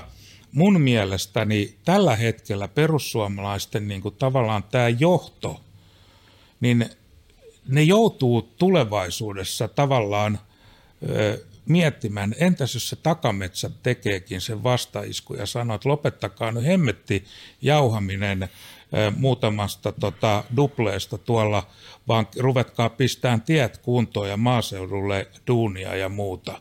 Ja, ja se on niin kuin mun mielestä ehkä lähempänä. Ja mulle taas tietysti puheenjohtajana, metalliväsy 20 vuotta puheenjohtajana – ulkoministeri, Eurooppa-ministeri, varapääministeri, puolueen johtaminen, niin länkytystä ei jaksanut enää kuunnella ja olen välistä sangen vittumainen mies. Sanon niin kuin, että tyhmempikin ymmärtää, jos mä oon tyytymätön, niin se rupesi joitain myöskin ärsyttää. Mm. Ja tältä osin varmaan niin kuin vastuuta on, on niin kuin olemassa, mutta toi, että, että perussuomalaisten kuvas on tavallaan niin sen johto on mun mielestä niin kuin tämmöinen halla ja falangistinen, mikä liittyy tietysti tynkkyset peltokankaat, myös purra, mutta sitten siellä on se niin kuin maltillisten niin kuin joukko takapihassa, niin mä mietin, että mitähän ne mahtaa niin kuin funtsia, jos koko ajan niin kuin höpötetään, että joku maahanmuutto on se ongelma. Silloin kun perussuomalaiset meni viimeksi hallitukseen, niin pakolaiskiintiö laski. Nyt jos pakolaiskiintiö on 1050 ja se pudotetaan 600, niin mikä ihmeen ratkaisu se maahanmuuttoon on yhtään missään? Mm, mm. Tämä on se mun mm, perusargumentti, että tota, se on vain numero, jonka voi ottaa seuraavassa vaalikeskustelussa Joo, Niin, tai sitten kehitysapu. Silloin kun mentiin niin. 15 hallituksen kehitysapu putosi 300 miljoonaa. Mm. No nyt kun RKP on mukana, niin mun veikkaus on, että ei edempää putoa kuin ehkä 300 miljoonaa. Niin on kahdeksan vuotta möykännyt päästäkseen samaan mm. sitten. Ja, ja, ja tota, e, mutta toi, se iso kuva siitä, että minkälainen puolue perussuomalaiset on, niin mun mielestä se, mikä tässä tapahtui, niin ikään kuin saartorengas kiristyy. Että enää ei niin kuin Hels- Helsinki on erillinen saarike. Muu Suomi alkaa olla jo perussuomalainen. Mm-hmm. Mm. Kun sä sanoit, että, että noin, sä olit EU-ssa ja sait kuulla, että no, pankkikriisi, tuki, Joo. pankkikriisi on tulossa ja sitten sä siitä niin kuin, sait tietysti nyt, nyt menet sanomaan, että eliitti vetää teitä nenästä ja sillä Kyllä. saa ääniä, niin onko tämä nyt, kun mainitsit tästä populistisesta metodista, niin laskisitko tämän nyt sen alle? Joo, siis kyllähän mä tässä mielessä, että jos mä oon tota me ja he niin kuin kritisoinut monesta ää, ai, mielestäni aiheesta tämän SMP-kehyksen, mutta yhden asian myönnän, missä tämä teidän me ja he ää, on relevantti ja mitä mä käytin, ja se oli vuonna 2009 EU-vaali. Mm. Siis kun mä huomasin, että miten tämä pitää tehdä, demarit tossa, kokoomus tässä, kepu tossa, vihreät sanoo, nämä sanoo noille, noi sanoo näille. Timo Soini on täällä. Mikä tahansa näistä taissoini. Ja tässä on vastakkainasettelu, mm. tässä on he ja tässä on me. Tämä oli, mm. tämä piti paikkaa. Ja sä sait sen kuulostaa silloin siltä, että he niinku on se eliitti ja Totta ei kai. se ei se tavallaan... Ja sanottiin jo, että Lex Soini pitää säätää, mm. että, tota, että jos mä kun sanoin, että mä tuun sieltä takaisin, niin, niin, niin Tuija Brack sanoi, että pitää laittaa Lex Soini, ettei sieltä saa tulla. Oletko sitten sitä mieltä yleisemmin, nyt mietitään populismia, että sanoisitko sä, että Suomessa on joku tällainen, niin kuin tällä hetkellä joku vaikka liberaali eliitti, joka ei aja kansalaisen etua? No en mä sano, että kukaan nyt tahallaan väärin tekee. En mä, en mä niin vainoharhainen ole ainakaan vielä. että tota, että tota, Mutta kyllä se, kyllä se selitys on aina sama. Mm. että tota, äh, vanhat puolueet, vakiintuneet instituutiot, Euroopan unionit, tämä on meidän seura, nämä on meidän ainoat toivot ja, ja kaikki tämä, niin minä kyllä vähän epäilen. ja mä, ettei unohdu, niin mä sanon nyt yhden kontribuution, minkä te nostitte esiin. Seuraava ja ehkä ainoa populistinen vanha kansan nousija voi olla kepu. Mm-hmm. Ja se voi olla heidän, ei voi, vaan se on heidän ainoa pelastus. Tota, no joo, kiitos kun nostit tuonne esiin, koska tota, olin jo niin kuin, vähän niin kuin esittämässä tätä kysymystä sulle, tota, ja kun sä vie, viimeksi eilenkö kirjoitit ää, blogiin, että mit, keskustaan liittyen. Mä en ihan oikein pysynyt kärryillä, että mitä sä yritit sanoa, mutta... Että Ei, se, on ihan tar- se on joskus jopa ihan tarkoitus. Mutta sulla, tai sulla on selvästi... Sulla on selvästi... sanoin ennen tätä, kun mä sanoin, että luit sen, mä sanoin, että en mä tajunnut siitä mitään. mutta tota, niin, mutta siis tosiaan siis se, että kun his, historiankin kautta tätä kirjaa tehtiin, niin, niin to, tokihan se nousi esiin monen henkilön kautta, että mitenkä – mitenkä niin kuin maalaisliittolaiskeskustalaiset juuret populismilla Suomessa mm, on. Kyllä. Ja tota, mä, mä suorastaan olen yllättynyt siitä, että mä ajattelin, tota, että Ernesti Hentunen oli mielenkiintoisempi hahmo, joka oli ehkä tämmöinen kuin vasemmistopopulisti kautta ylipäätänsä populisti. Sitä, hänestä ei sitten lopulta ottanut selvää, että mikä hän oli. Mutta, tota, mutta sitten tota, mä ajattelin, että Ernesti Hentunen oli mielenkiintoisempi hahmo tuossa historiakatsauksessa, mutta kun siellä oli se sitten maininta myös Kalle Kustaa Pykälästä, Pykälästä niin, niin siis tota, suurin ei, musta tuntuu, että kir- kir- kirjastamme mm. ei ole tehty sellaista arviota tai juttua, jossa ei Kalle Kustaa pyk- pykälää olisi otettu esiin. Mm. Niin, tota, ja, ja nyt tosiaan tämä, että me nähdään se, että keskusta on, keskusta on todella vaikeassa tilanteessa ja, ja nähdään myös se, mitä sä äsken kuvasit tuossa, että, että, että se on, on tota, tämä tyytymättömyys ja ahdistus tuolla syrjäseuduilla olemassa ja se on eri, erityyppistä ahdistusta kuin sitten se ahdistus, jota jotkut tuntuu kokevan sitten esimerkiksi maahanmuutosta. Mm. Niin, niin, niin. Ää, no sä jo, osittain jo vastasitkin tosin siinä, kun sä sanoit, että se on keskustan ainoa, ainoa tie, mutta jota, onko sulla jotain niin kuin kiinnostusta olla mukana tekemässä sitä tietä? Niin sen takia se päivitys oli vähän semmoinen epäselvä, että koskeeko tämä jotenkin minua, koska mä olin nyt neljä päivää tuolla Satakunnan ja Pirkanmaan rajalla, menin siellä edes takaisin ja muutaman kepuhenkisen kaverin kanssa juttelin ja yksi tokas mulle, että kun sitä velkaa otettiin niin peevelisti, niin olisi edes pistetty nämä tiet kuntoon. Yksi mm. heikko signaali, ja kun ajoin sitten, mä ajoin kiikoisissa – pieneen kuoppaan, niin mä ajattelin, että eikö tämä Satonen ole saakeli saanut tänne edes tätä tietä kuntoon. Niin, niin tämä on niin kuin toinen. Sitten toinen oli tämmöinen kaveri, joka sanoi intersektionaalista feminismistä, että tiedätkö miten se määritellään? Mä en tiedä. Se tarkoittaa sitä, kun on Pekka ja Arska ja Reiska ja Eino, ja niillä kaikilla menee huonosti, ja Pekalla kaikista huonoiten. Sitä on intersektionaalinen feminismi kenenpä ei tarvitse tietää. Niin mun populistinen nenä tajuaa, että tällaisia puhumalla, niin sä voit vielä saada ikään kuin sen keskustalaisen harjasniskan kiinni ja keskustalaisen emännän sillä, että sä puhut perhearvoista, että on ihan oikein tehdä lapsia, kasvattaa mm. ne ja tehdä työntekoa ja näin. Mutta jos Kepu luulee nojaavansa liberalismiin, nyt on Helsingissä vielä 6000 ääntä jäi. Enää edellisen kerralla jäi 11 000 että jos Kepu luulee, että liberalismilla se nousee ja tällaisella kytkyllä niin kuin alderyhmään tuolla, niin se on kepeät mullat 6 prosenttia ja hyvin nopeasti.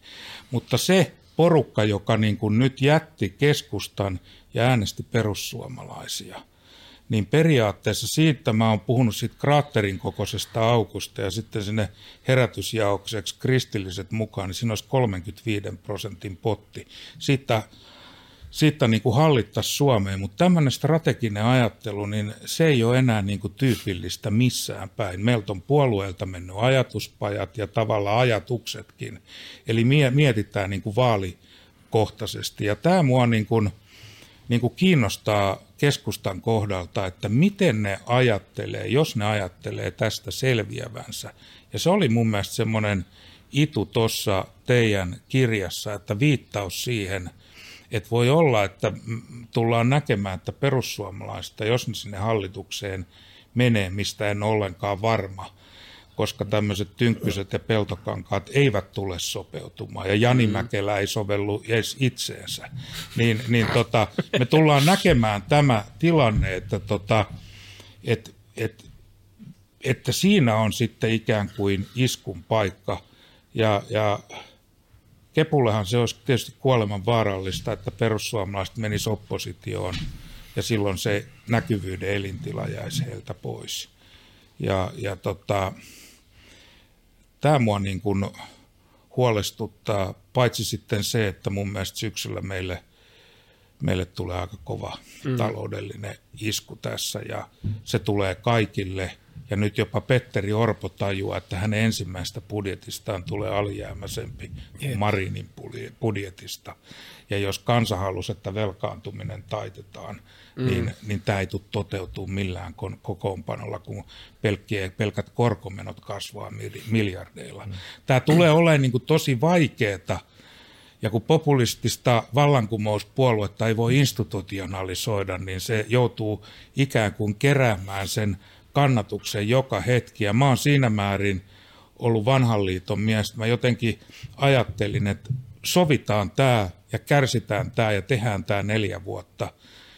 Mutta mäkään en tajunnut silloin vielä, että tämä tavallaan tämä trampilainen uusi populismi tulee, joka tekee tästä päivittäisen taistelun. Ja sä et voi enää, enkä minäkään voisi enää sitoutua neljään vuoteen – mm. kun ne tarkistuspäivät on niin kuin mm. paljon lyhyempi aika. Ja tässä mielessä niin muutosta on Oot tapahtunut. oikeassa. Ja se on niin kuin sä sanoit tuossa lämpiössä itse, että näille TikTok-sankareille ö, niin joka päivä vähän niin kuin vaalipäivä, että siellä koko ajan pitää niin kuin uudelleen luoda se. Guggenheimiin ei Niin. tule valtio. Niin, Sä oot tässä oikeassa. Mietin, mietin viimeistä tätä, ju, ju- juuri tätä olen pohdiskellut, pohdiskellut kysymystä, että miten, miten perussuomalaiset sitten lopulta tekee, että men, menevätkö siihen hallitukseen mukaan jollain, jollain tota, kirjauksella vai, vai eivät. Tota, ja, ja pohdin sitä muun muassa käydessäni jota, säätytalossa kuultavana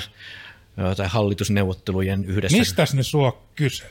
jota, valtioneuvoston johtamisesta ihan vaatimattomasti. No, Eeveli, mä en ole kutsua saanut. No niin, sieltä- kyllä. että Mä, mä, olen, mä olen nyt serti, sertifioitu, tota, sertifioitu laita oikeistohallituksen asiantuntija. Kyllä, näköjään. Joo, ei, itse asiassa noin rehellisesti sanoen kysymys oli, kysymys oli tuosta pitkälti sitä koronajohtamisesta, josta mä tein raportin Sitralle. Aha, Silloin joo. tota, ja se liittyi tietysti valtioneuvoston johtamiseen, niin tota, siitä, siitä oli ihan, ihan tota, nostan hattua porukalle, että halusivat kuulla siitä mm.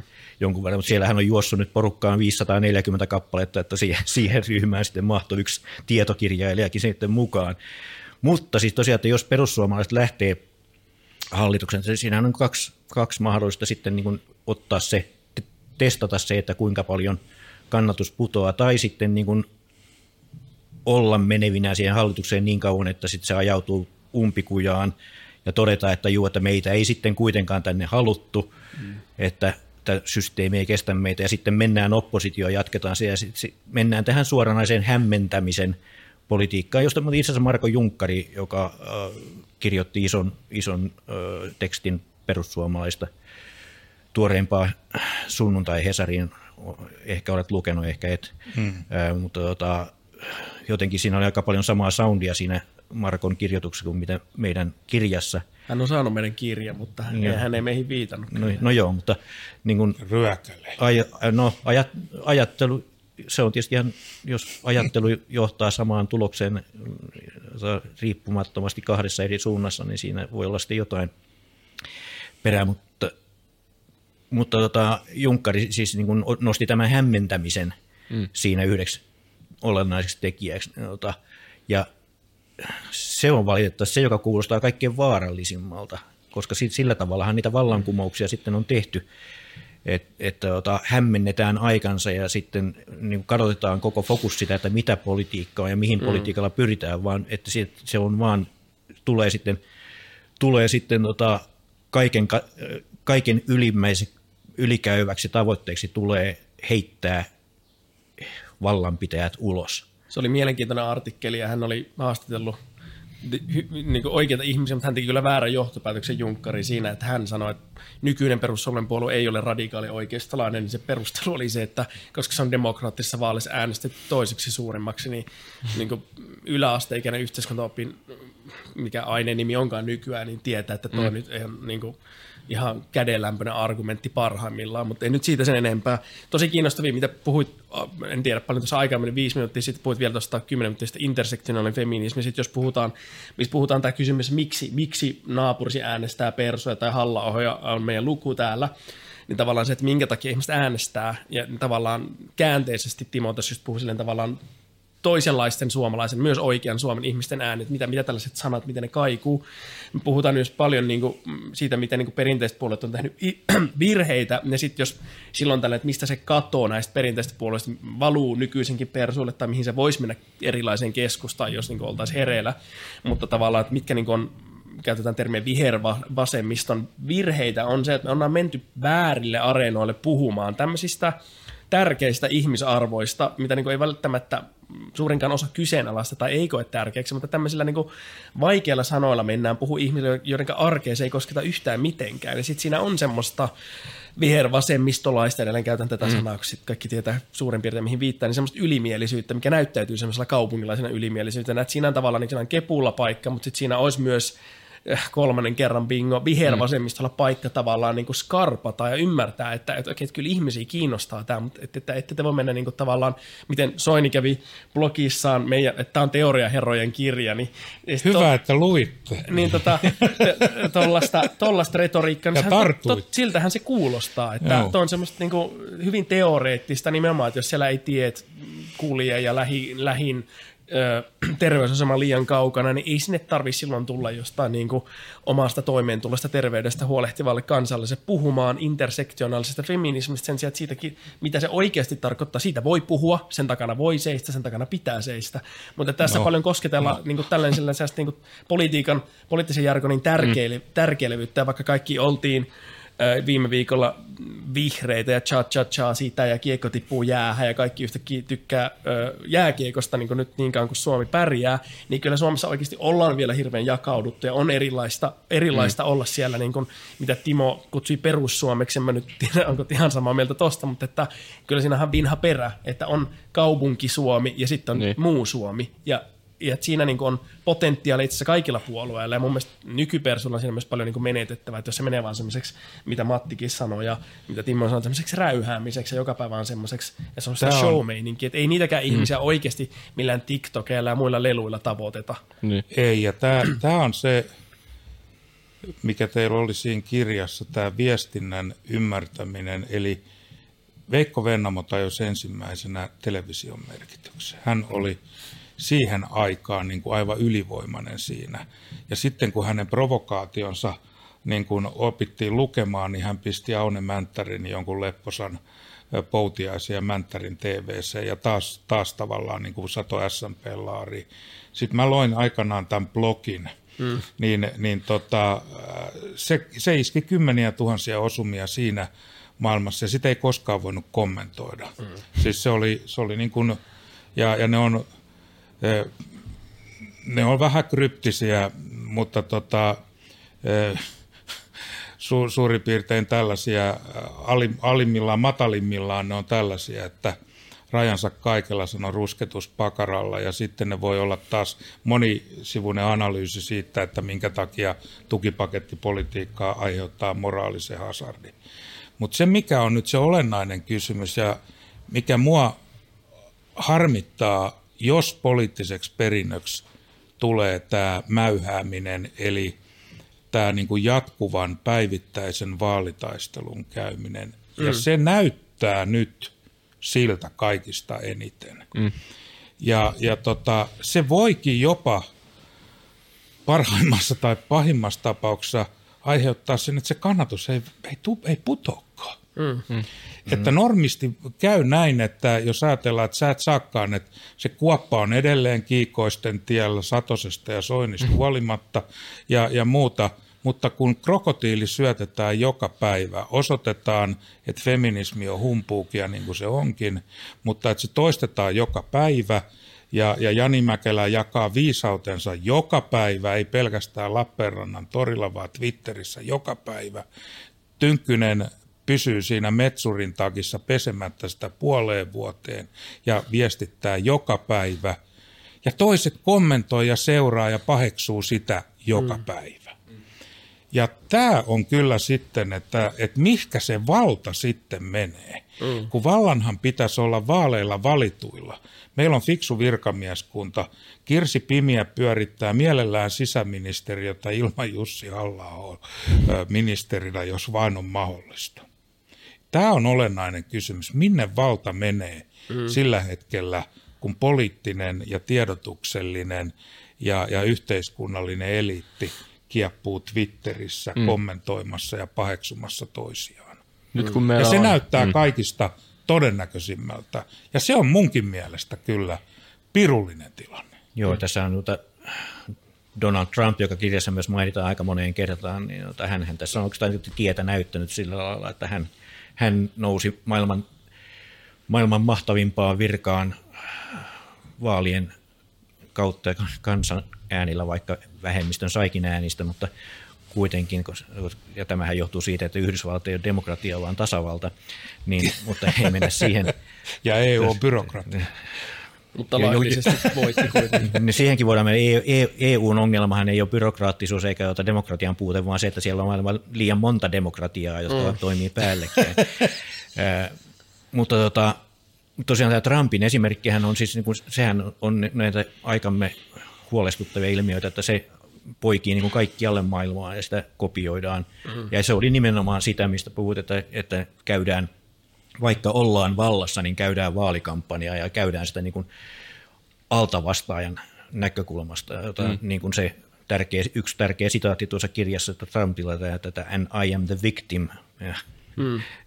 hän, Noita vainoja. Niin, joo. Mutta, ja tota, se, se, se, jatkaa populistina vallassa sille mm. niin, semmoisena, että se ei muutu mihinkään. Mutta tota, no joo, mihinkä tämä niin kuin, tämäkin tota, Jeremiadi sitten oli tähtäämässä, mutta tota, siis jaan kyllä juuri tämän huolen siitä, että mihinkä, mihinkä se johtaa ja missä valta on sitten. Että tämä, tämä olisi varmaan yhden seuraavan, seuraavan tut, tutkivan kirjan aihe sitten, että mihinkä se valta, valta näissä oloissa päätyy. Kyllä, ja Steve, Steve, Steve Bannon, josta tota, Trumpkin saa varmaan kiittää, tota, hänen viestistrateginaan Trumpkin saa kiittää varmaan presidenttiyttä jossain määrin, suurissakin määrin häntä, ja sitten aika moni Italiassakin tietyt populistipuolueet saa kiittää häntä, niin Steve Bannon sanoi itse, että ei ole kysymys, että onko meidän tulevaisuus niin kuin populistinen, vaan kysymys on siinä, että onko se oikeisto vai vasemmista populistinen. Mm. Niin onko, vaikuttaako se nyt siltä, että maailmassa, jossa politiikkaa niin kuin, ja valtapeliä voidaan käydä joka päivä ehkä kymmenenkin minuutin välein jossain Twitterissä, niin onko enää sijaa millekään muulle metodille, tyylille, retoriikalle kuin populistiselle sellaiselle? On varmaankin, mutta kyllä kyllä tuossa on niin kuin vinha, vinha perä. Minäkin jopa seuraan Guardiania, vaikka moni ajattelee, että ei varmaan olisi syytäkään. En, en rahoita sitä, mutta, mutta, mutta seuraan. Niin kyllä tämä, tämä tilanne on, on niin kuin hyvin outo siinä mielessä, että kun Britanniaa seuraa, niin nyt konservatiivit hävis paikallisvaalit, ne hankkiutui eroon Boris Johnsonista, joka oli itse asiassa ainoa tyyppi, joka pystyy konservatiivit pitämään vallassa. Ja se meni niin kauan, kun Boris Johnson lied for us, valehteli meidän puolesta, mutta sitten kun se lied to us, mm. sitten kun se valehteli meille, niin sitten se ei enää käynyt. Ja tässä on mun mielestä tämä vaara, mm. että jos niin kun vallassa oli ja, ja kannattaja kokee, että okei, ei sillä moraalilla niin ole väliä, kunhan se pelaa meidän pussia ja ajaa meidän asiaa, niin menetetään tavallaan se integriteetti. Ja niin kuin vanhan liiton populistina, niin meillä oli tärkeää, että sana pitää, kättä, kät, kättä päälle pitää, ja, ja se pitää siksi aikaa, kun on sovittu niin tällaiset vanhat hygieniatekijät, niin, joita niin kuin noudatettiin esimerkiksi työehtosopimuksissa ja muissa pilkun tarkasti, tai etiikka tai muu, jota ei pystynyt todentamaan, niin sitä ei kirjoittanut totena. Mutta meillähän nyt alkaa olla niin, että suurin osa niin toimittajistakin kirjoittaa yliöitä ja, ja tota, tällaisia omia kolumneja, kun ne ei tavallaan saa toimituksellisessa jutussa sitä omaa asennetta esiin, niin tämmöinen vanhan kunnon ajan rep- raportointi, joka oikeasti voisi ajatella, että se vaikuttaisi minun ajatteluun, niin mä huomasin, että toipa on hyvä pointti. Vaan jokaisella alkaa olla ne omat juttunsa ja pyörittää sitä mankelia, ja sillä mitä informaatiota mä mistäkin saan, niin sillä ei ole enää merkitystä, kun jako on tehty myös omassa päässä. Ja, ja mun mielestä tämä johtuu, että kun tulee näitä heimottumisia, tulee näitä uuden politiikan aiheita, HLB, GT ja mitä liian niitä on, ja intersektionaalisia feminismeja ja muita horoskooppitieteitä, niin ne rupeaa niin kuin tulee ihmisille tärkeäksi politiikan astilaudaksi. Ja sitten maahanmuuttokin, vaikka sitä ei kuhmossa olekaan, niin minä äänestän, kun se on mun pään sisällä. Mä, niin. Mitä me voidaan tehdä? Että, että tässä niin kuin, vaikka mä oon vallan haastaja mielestäni ollut, mutta ollut myös sitten, sitten niin kuin vallassa. Ja, ja tota, en mä näe mitään syytä niin kuin olla politiikassa mukana, jos se ei vaikuta johonkin. Että suun pieksäminen, voisihan mä olla sitten mik, stand-up-koomikko, ehkä mä pärjäisin, ehkä en. Mm. Niin, paitsi että ehkä tässä nykypoliittisessa ilmastossa se ei ole normista, vaan se on sitten itkemistä ja huutamista enemmän. Mutta... Joo, tuota, jos mä voisin tuota, tuohon alkuperäiseen Kaiman kysymykseen, tota, jolla niin kuin, tuota, nähdä se vähän eri tavalla, tuota, kun tuli vähän tämmöinen dystooppinen kuva, että mihin tämä johtaa, niin tota, palaan sitten sen verran tuohon kirjaan, että siis niin, me ei ole kauheasti puhuttu mediasta, mutta tähän on paljon just media, median murrokseen ja median kehittymiseen liittyvää tämä populismin kehitys ollut, että aina kun on tapahtunut joku mediavallankumous, ihan siitä lähtien kun keksittiin sanomalehti, joka tulee likipitää joka kotiin, taas tuli, tulen sen jälkeen siihen, kun televisio, joka muutti täysin kuviot ja sitten nyt taas internet ja sosiaalinen media. Jokaisessa, jokaisessa jota, median murroksessa on mennyt aikansa, että on opittu elämään sen median kanssa ja se, se elä, sen median muutoksen kanssa elämään oppiminen on ollut hyvinkin levotonta ja vaarallista aikaa. Mutta aina, joka kerta on kuitenkin jotenkin opittu ja joka kerta tähän mennessä mm. nyt viimeisen reilun sadan vuoden ajan tietynlainen liberaali, liberaali demokraattinen, humanistinen ajattelutapa on, on päätynyt niin kuin vallitsevaksi. Mm. Ja mä oon ainakin pyrkinyt aina olemaan niin kuin optimisti, niin mä oon optimisti nytkin siinä, että me opitaan tämän tota, kaikkien näiden TikTokkien ja muiden kanssa myös sitten elämään. Niistä tulee sitten semmoista uutta vakiintunutta normaalia ja, tota, ja, ja, ja niin sanotaan, että ihmisyys voittaa sitten loppuviimeksi. Ja, ja silleen vaikka kuulostaa hirveän ideo, äh, idealistiselta, niin mä luulen, että semmoinen poliittinen sukupolvi tai semmoiset poliitikot tulee menestyä, jotka on oikeasti rohkeampia, koska tänä päivänä enemmän ja enemmän, niin ellei sä ole jossain TikTokissa tai Instagramkin on vähän niin kuin menneen talven lumia poliitikkona, niin sun, sun avustaja tai erityisavustaja sanoo, että sulla pitää olla se tili, että jossain vaiheessa, tai Twitter, sielläkin mukaan pitää olla vääntämässä, niin jossain vaiheessa joku voi niin kuin olla oikeasti rohkea ja olla menemättä sinne ja jolla, tai, tai olla, olla siellä, mutta käyttää sitä niin omiin ehdoin, ei sille hysteerisesti ja mennä sille harmaalle rajalle, että mikä on poliitikko, mikä on influenceri, ei anna mm. sen ö, työkalun viedä poliitikkoa, vaan nimenomaan poliitikko käyttää sitä työkalua, me ollaan puhuttu tästä Matinkaa paljon, ja ö, uskaltaa tavallaan myös niin kuin asettaa itse omat ehdot sille sosiaalisen median käytölle ja tälle, ja sitten niin antaa mennä se politiikka edellä. Tästä nyt me emme enempää, tästä voisi puhua paljon mm. enemmän.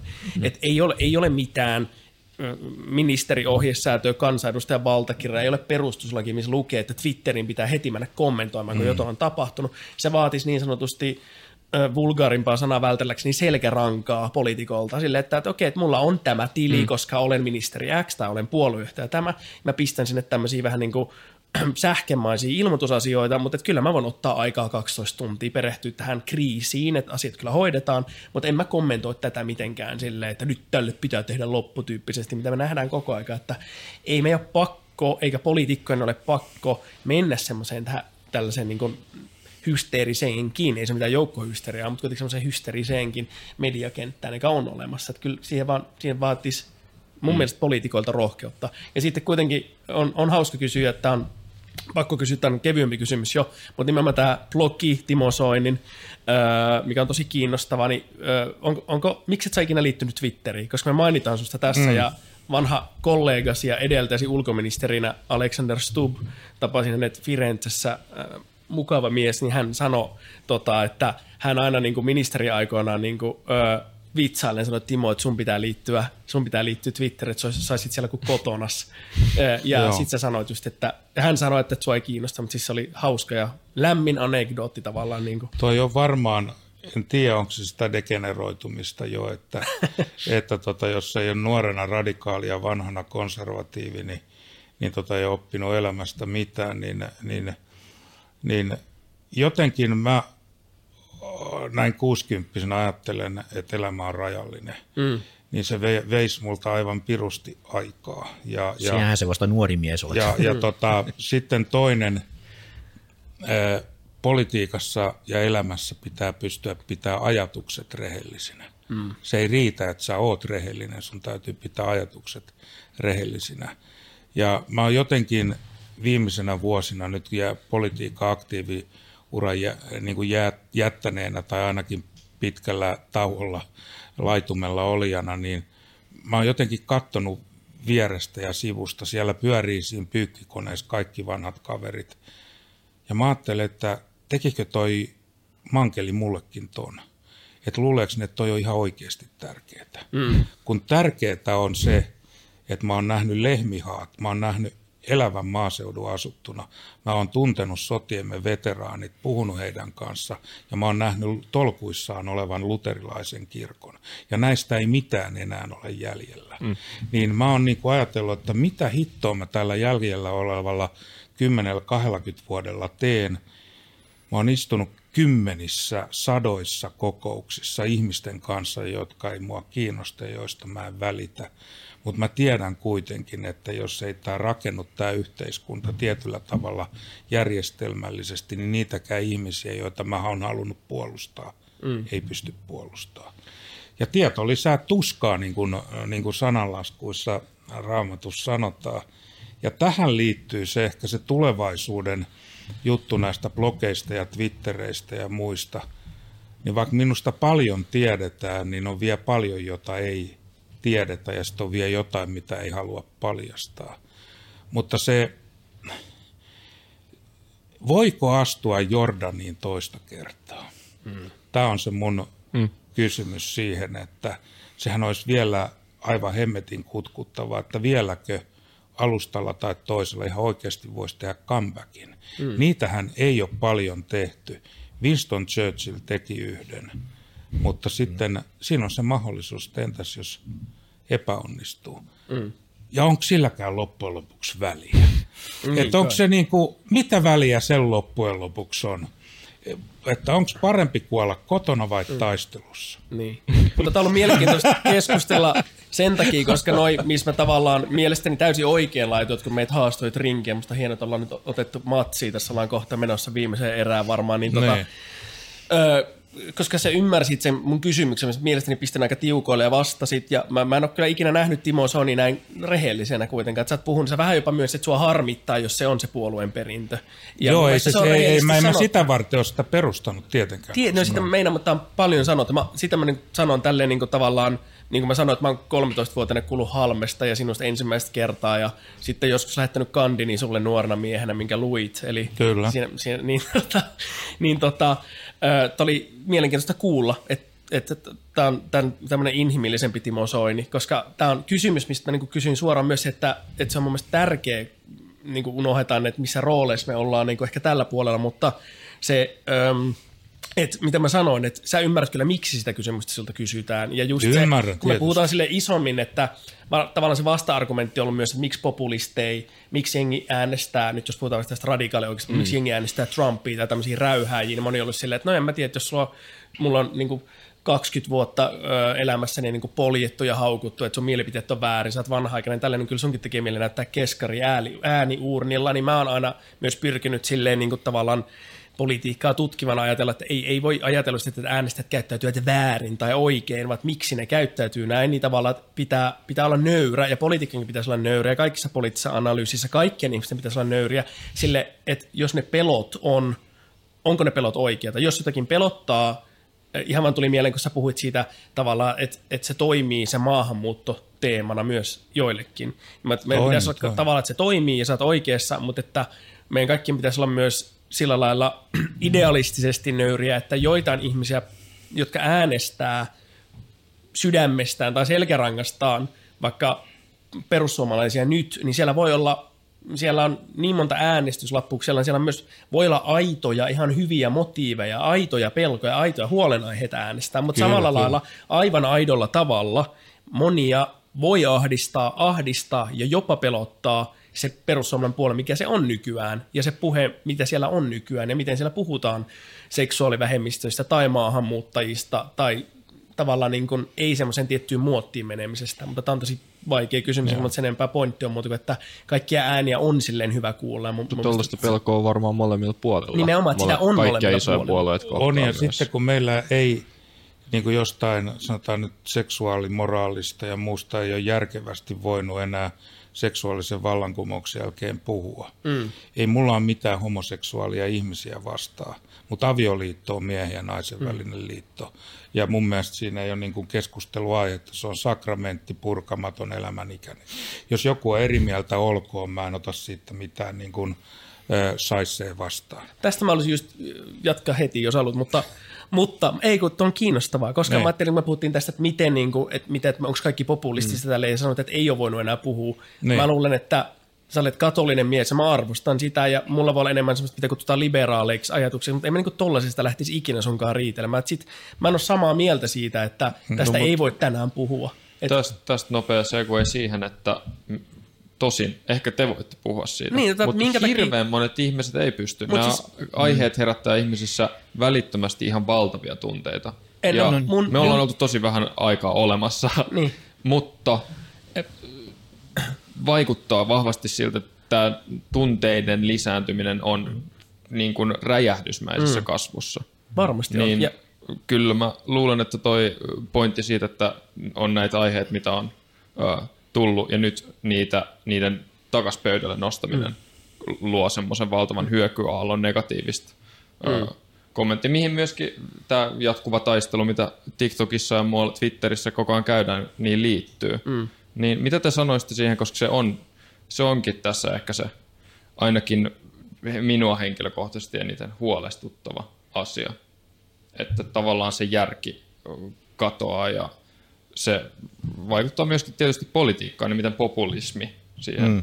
vaikuttaa. Tota, niin kun, okay, ehkä hyvä lähteä niin siitä, että mä yritän vastata tuohon, mutta myös tota, kommentoida sitä, mitä Timo sanoi mm. tuossa esimerkiksi avioliitosta. Niin, ja Timo puhuu fiksusti sen, sen sä puhuit sakramentista mm. ja sä puhuit sen, niin kun, sen uskonnon näkökulmasta ja se on, niin kun, se, on se niin uskonnolla olkoon oma käsityksen, mutta siis se taas niin kuin asia niin kuin tasa-arvon ja ihmisyyden näkökulmasta se on yhteiskunnallinen kysymys, koska me kaikki ei kuuluta samaan kirkkoon enää läheskään, eikä kaikki myöskään olla katolisia, eikä, eikä ortodokseja, eikä, eikä juutalaisia, vaan meillä pitää olla niin kuin se, näihin asioihin pitää olla tietyt yhteiset, yhteiset normit, jotka pitää olla mahdollisimman pitkälle kaikkien hyväksyttävissä, joiden pitää kattaa kaikkien ihmisoikeudet, niin, niin tota, mulle käy myös, että olkoon avioliitto sitten silloin siellä, missä käytetään sanaa avioliitto, niin sitten pitääkö sille keksiä sitten joku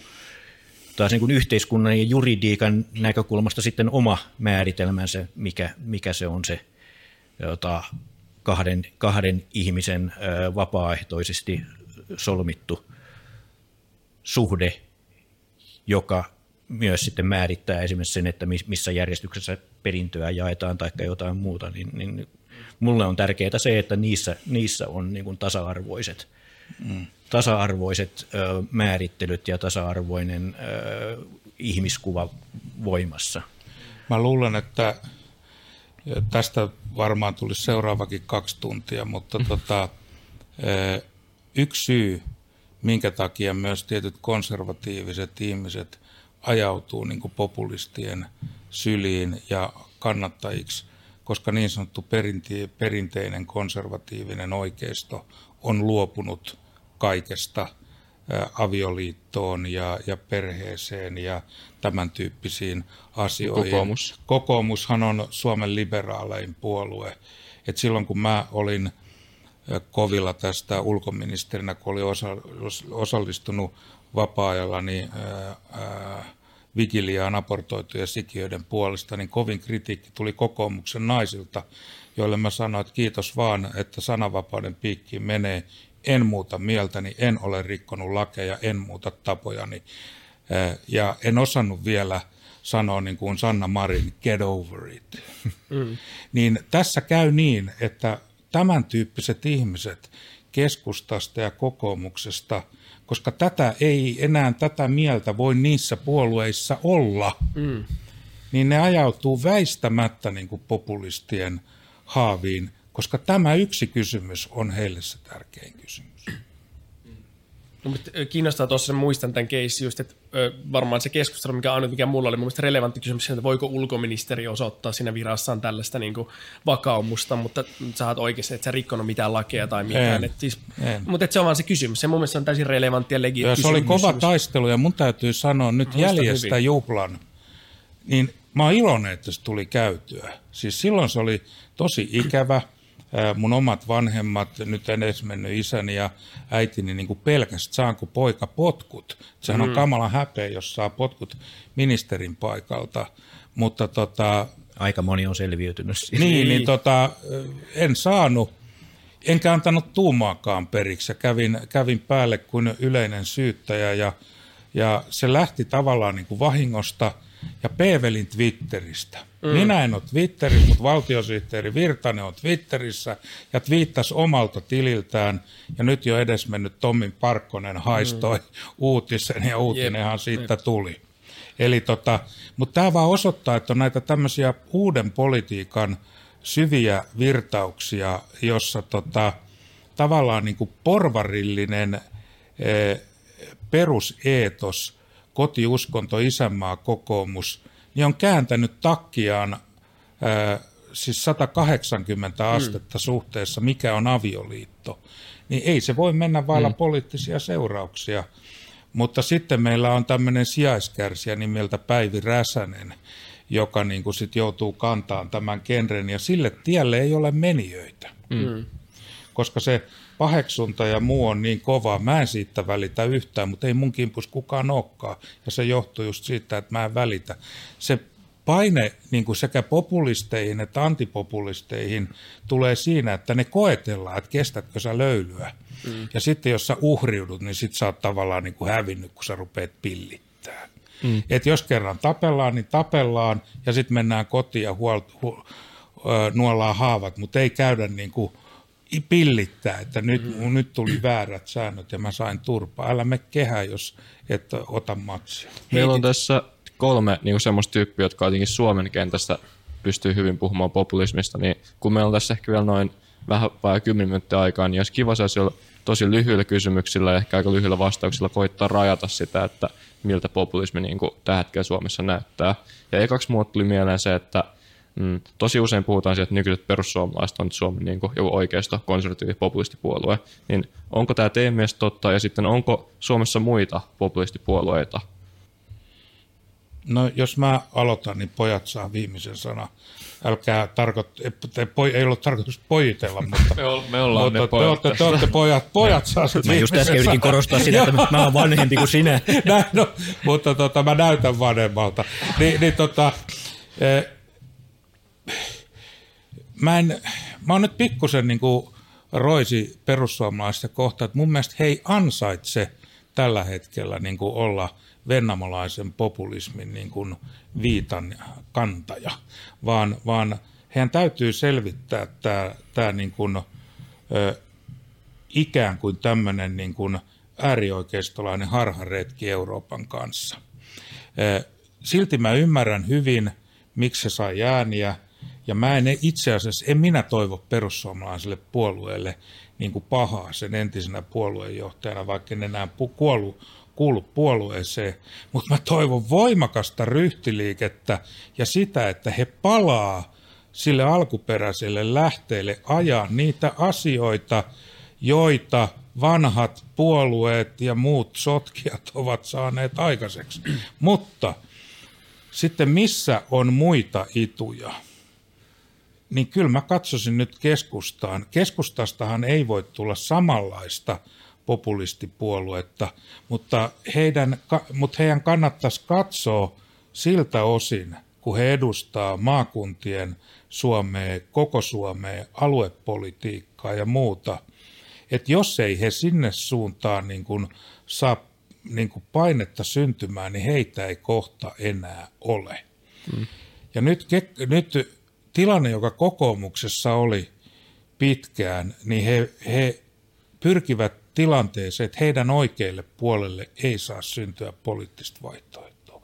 Ei nuorsuomalaisia, ei perustuslaillisia, ei mitään. Ja se johti siihen, että kokoomuksen oikeisto aina äänesti kuitenkin oikeistoa, tai kokoomusta, kun ei ollut vaihtoehtoa. Mm. Nyt ikään kuin tämmöinen halla on ollut vaihtoehto, eli heilläkin on pikkusen läksyä tekemättä.